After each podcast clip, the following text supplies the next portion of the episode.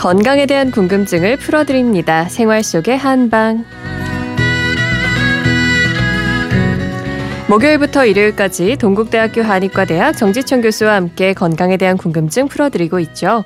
오늘은 100세까지 건강하려면 어떤 음식들을 즐겨 먹어야 하는지 그리고 어떤 생활 습관이 중요한지 배워보는 100세 식탁 시간입니다. 원장님 어서 오세요. 안녕하십니까. 어, 왜 아침에 일어나자마자 블랙커피 드시는 분들 계시잖아요. 그런 게 어떨까요? 아, 블랙커피.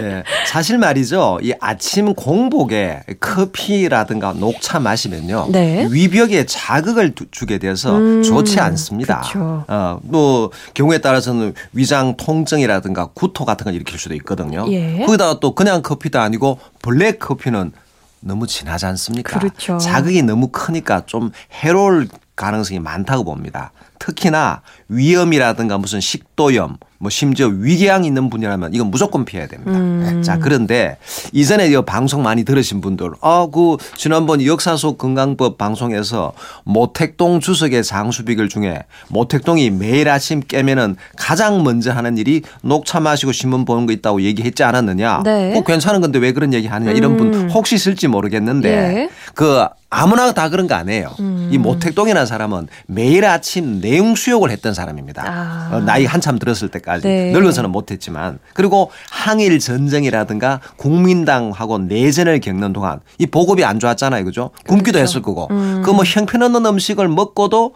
건강을 유지했다는 거 아닙니까? 그러니까 아주 건강하고 특히 비위장이 매우 튼튼한 사람이었습니다. 네. 아무나 따라해서 되는 게 아니에요. 예. 그래서 뭐 공복에 뭐 커피라든가 녹차를 마셔도 별 문제가 없는 분이 있을 수도 있고 또 심지어 블랙 커피를 마셔도 별 문제가 없는 분이 있을 수도 있겠지만 음. 아마 그리 많지는 않지 않겠나 그렇죠. 싶고요. 뭐 참고로 한 가지 말씀드리면은 옛날에 조선의 임금들은 아침에 일어나자마자 먹기는 먹은데 뭐냐 쌀죽을 드세요. 쌀죽. 음. 그게 이제 왕이 하루에 먹는다는 다섯 끼 중에서 일어나자마자 먹는 자리 조반. 자리에서 먹는다. 뭐 그런 거고 네. 또 마찬가지로 중국 황제들도 먹은 게 있습니다. 일어나자마자 아. 특히 중국 청나라 황제들이 뭘 먹었느냐 네. 연와탕 연자가 제비 연자입니다. 아. 집와자고 즉 바다 제비집 서프를 마셨는데 이게 또 기막힌 최고의 보약이거든요. 음, 네. 그렇군요.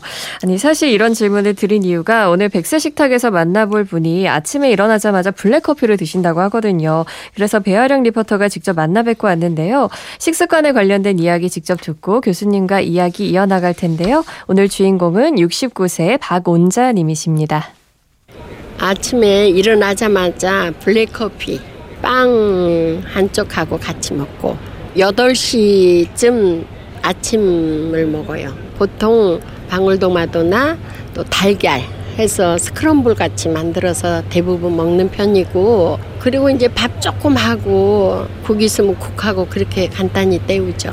아침에 왜 효소 있잖아요. 양파하고 뭐 또 양배추 또 브로콜리, 바나나 있을 때는 그걸 이제 갈아서 먹는 편이에요. 밥 먹고 나서.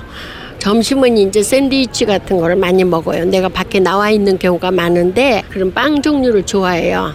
저녁에는 이제 죽이나 뭐 냉면이나 간단한 거 나가서 사 먹을 때도 있고 집에서 만들어 먹을 때도 있고 면 종류를 많이 먹어요.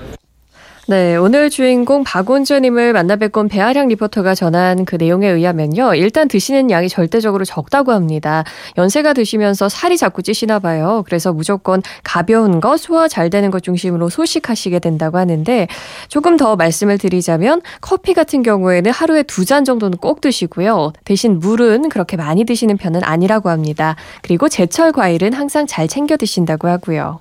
아, 예. 아침에 일어나자마자 블랙 커피를 뭐뭐 빵 한쪽과 함께 음. 드시니까 뭐 블랙커피만 드시는 것에 비해서는 덜하긴 하지만 네. 그래도 좀 진한 것보다는 좀 연하게 만든 커피를 드시, 마시는 게 좋겠나 싶고요. 네. 사실 커피 부작용 많다는 얘기는 뭐 저도 여러 번 드렸고 다 아실 텐데 음. 뭐두 잔 이내로만 드신다면은 뭐 별 문제가 되지 않을 수가 있거든요. 예. 근데 뭐 제가 한 가지만 말씀드리면은 이 커피가 이 칼슘에 몸 속에 흡수되는 걸 방해를 하고요. 음. 심지어 이 칼슘 칼슘이라든가 철분을 많은 양을 몸 밖으로 빠져나가도록 하는 큰 부작용이 있습니다. 네. 이 칼슘이 부족하면 어떻게 되는가 잘 아시죠? 그렇죠. 뼈도 문제고 음. 신경 통로 전달에도 문제가 되고 근육에도 문제가 되는 겁니다. 그래서 하루에 커피를 세 잔 이상 마시면은 뭐 골밀도가 떨어지고 골다공증 위험이 증가하게 되는 겁니다. 아, 그런데 뭐 젊은 사람 경우에는 워낙 칼슘이 배출되긴 되더라도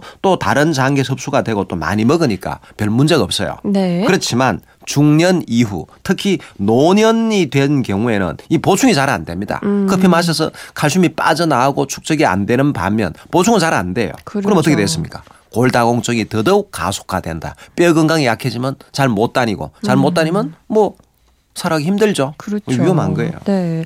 그리고 식습관을 쭉 들어보면 빵, 면 이런 걸 좋아하시는 것 같아요. 쌀은 거의 드시지 않는다고 하는데 주로 빵이나 면을 중심으로 식사를 하시는 게 어, 소화나 배변상에는 지금 별 문제는 없다고는 하시는데 괜찮을지 모르겠어요. 자, 우리나라 사람이야 늘 쌀밥이라 혹은 뭐 옛날에 보리밥 혹은 쌀을 하고 보리 섞은 밥을 먹은 게 주식이었지 않습니까? 예. 뭐 그런데 서양 사람들은 뭡니까? 쌀 빵이 빵이고 면이지 않습니까? 네. 또 같은 동양인이고 우리와 좀 비슷한 체형이지만 음. 중국 사람들 그 중에도 저 쌀 나는 지역 말고는 대부분 면하고 빵이 주식이에요. 음. 자, 그 사람도 멀쩡하게 잘 살아가지 않습니까? 네. 자, 그러니까 체질적으로 밀가루 음식을 먹어도 탈이 별로 없는 분들도 많습니다. 음. 아, 특히 뭐 밀가루의 문제가 보면 또 글루텐이라고 제가 여러 번 말씀을 드렸는데 네. 이 글루텐에 민감하지 않는 분들도 있단 말입니다. 그 이분도 뭐 그렇다고 볼 수 있죠. 그죠? 뭐 드시고 있는데 별 문제가 없지 않습니까? 음. 자, 근데 문제는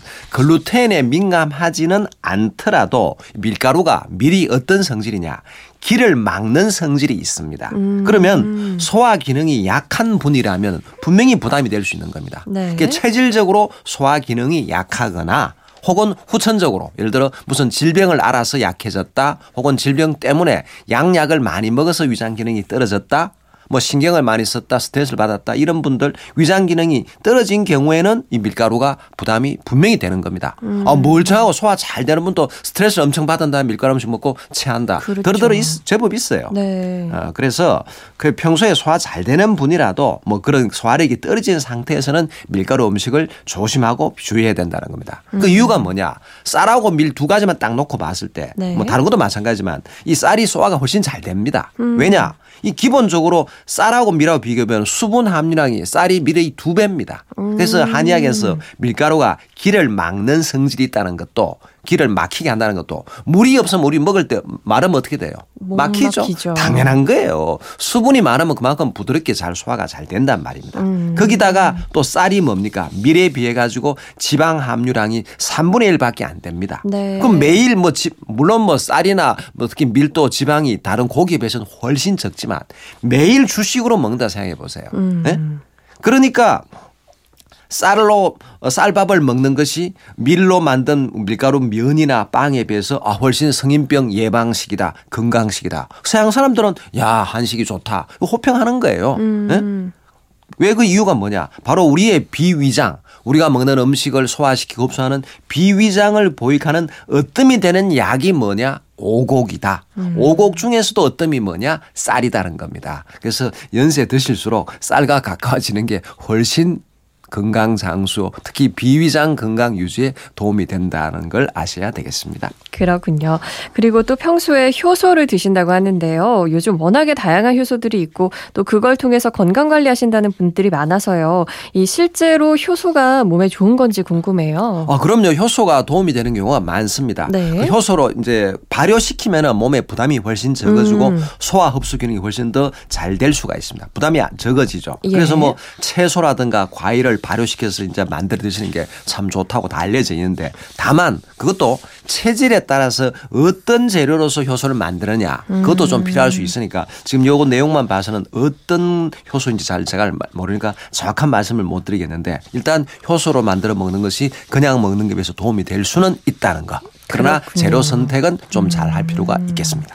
효소도 체질에 따라서 잘 맞춰서 드셔야 할 텐데 박원자 님도 본인에게 맞는 효소를 드시고 있는 건지 다시 한번 확인을 해보시면 좋을 것 같네요.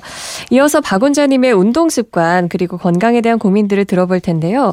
젊었을 때부터 지금까지 피아노 레슨을 하러 다니신다고 하는데 아마 그만큼 건강이 뒷받침된다는 이야기가 아닐까 싶긴 하거든요. 직접 들어보시죠. 시간 나는 대로 걸어요. 보통 한 시간, 시간 재고 걸어요.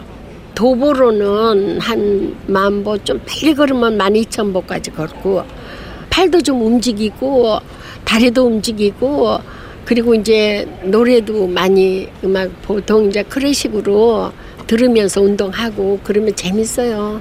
아 근데 관절이 좀 무릎이 많이 아팠어요. 59살에 몇 번 넘어졌는데 그게 아닌가 싶은데 이렇게 무릎이 많이 아파 지금도요. 많이 움직였다든지 운동을 심하게 했다든지 어 그럴 때 좀 많이 아프죠. 또 비가 올라간다든지 그럴 때 이제 무릎 아프고 종아리하고 이렇게 아파요.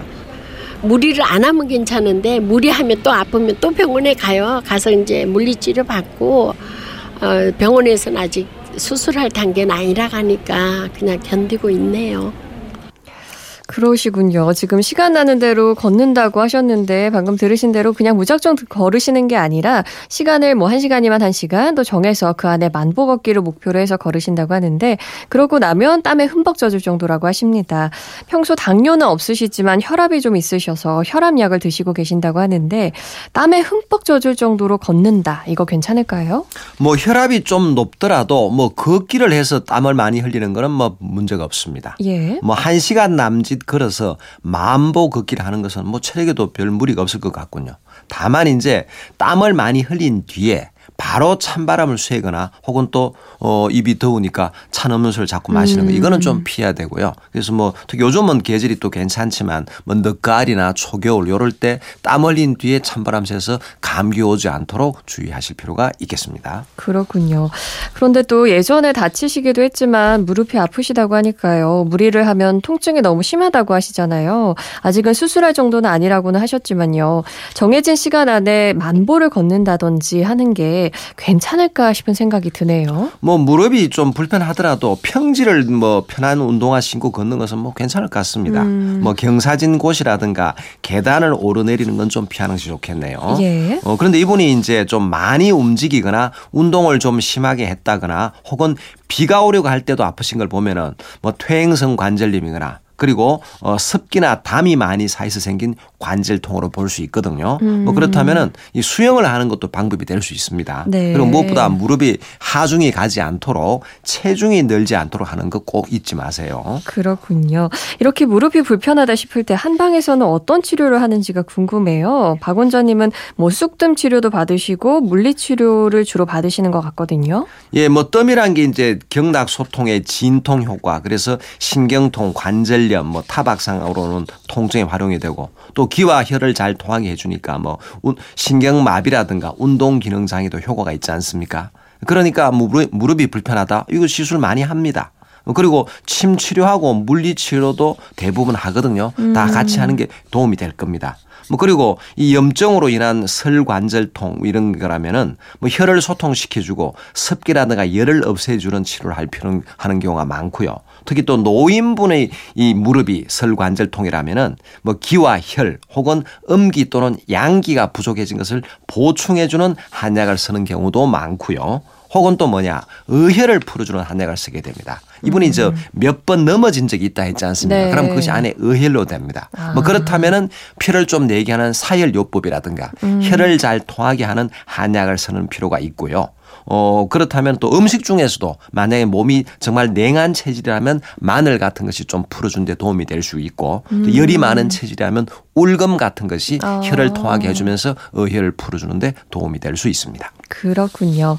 이렇게 해서 백세 식탁 오늘은 69세 박온자님의 이야기를 같이 나눠봤습니다. 앞으로도 건강 관리 더욱더 잘 하셔서 더 행복하게 오래도록 건강하시기를 바라겠습니다. 오늘도 동국대학교 한의과대학 정지청 교수님 고맙습니다. 고맙습니다.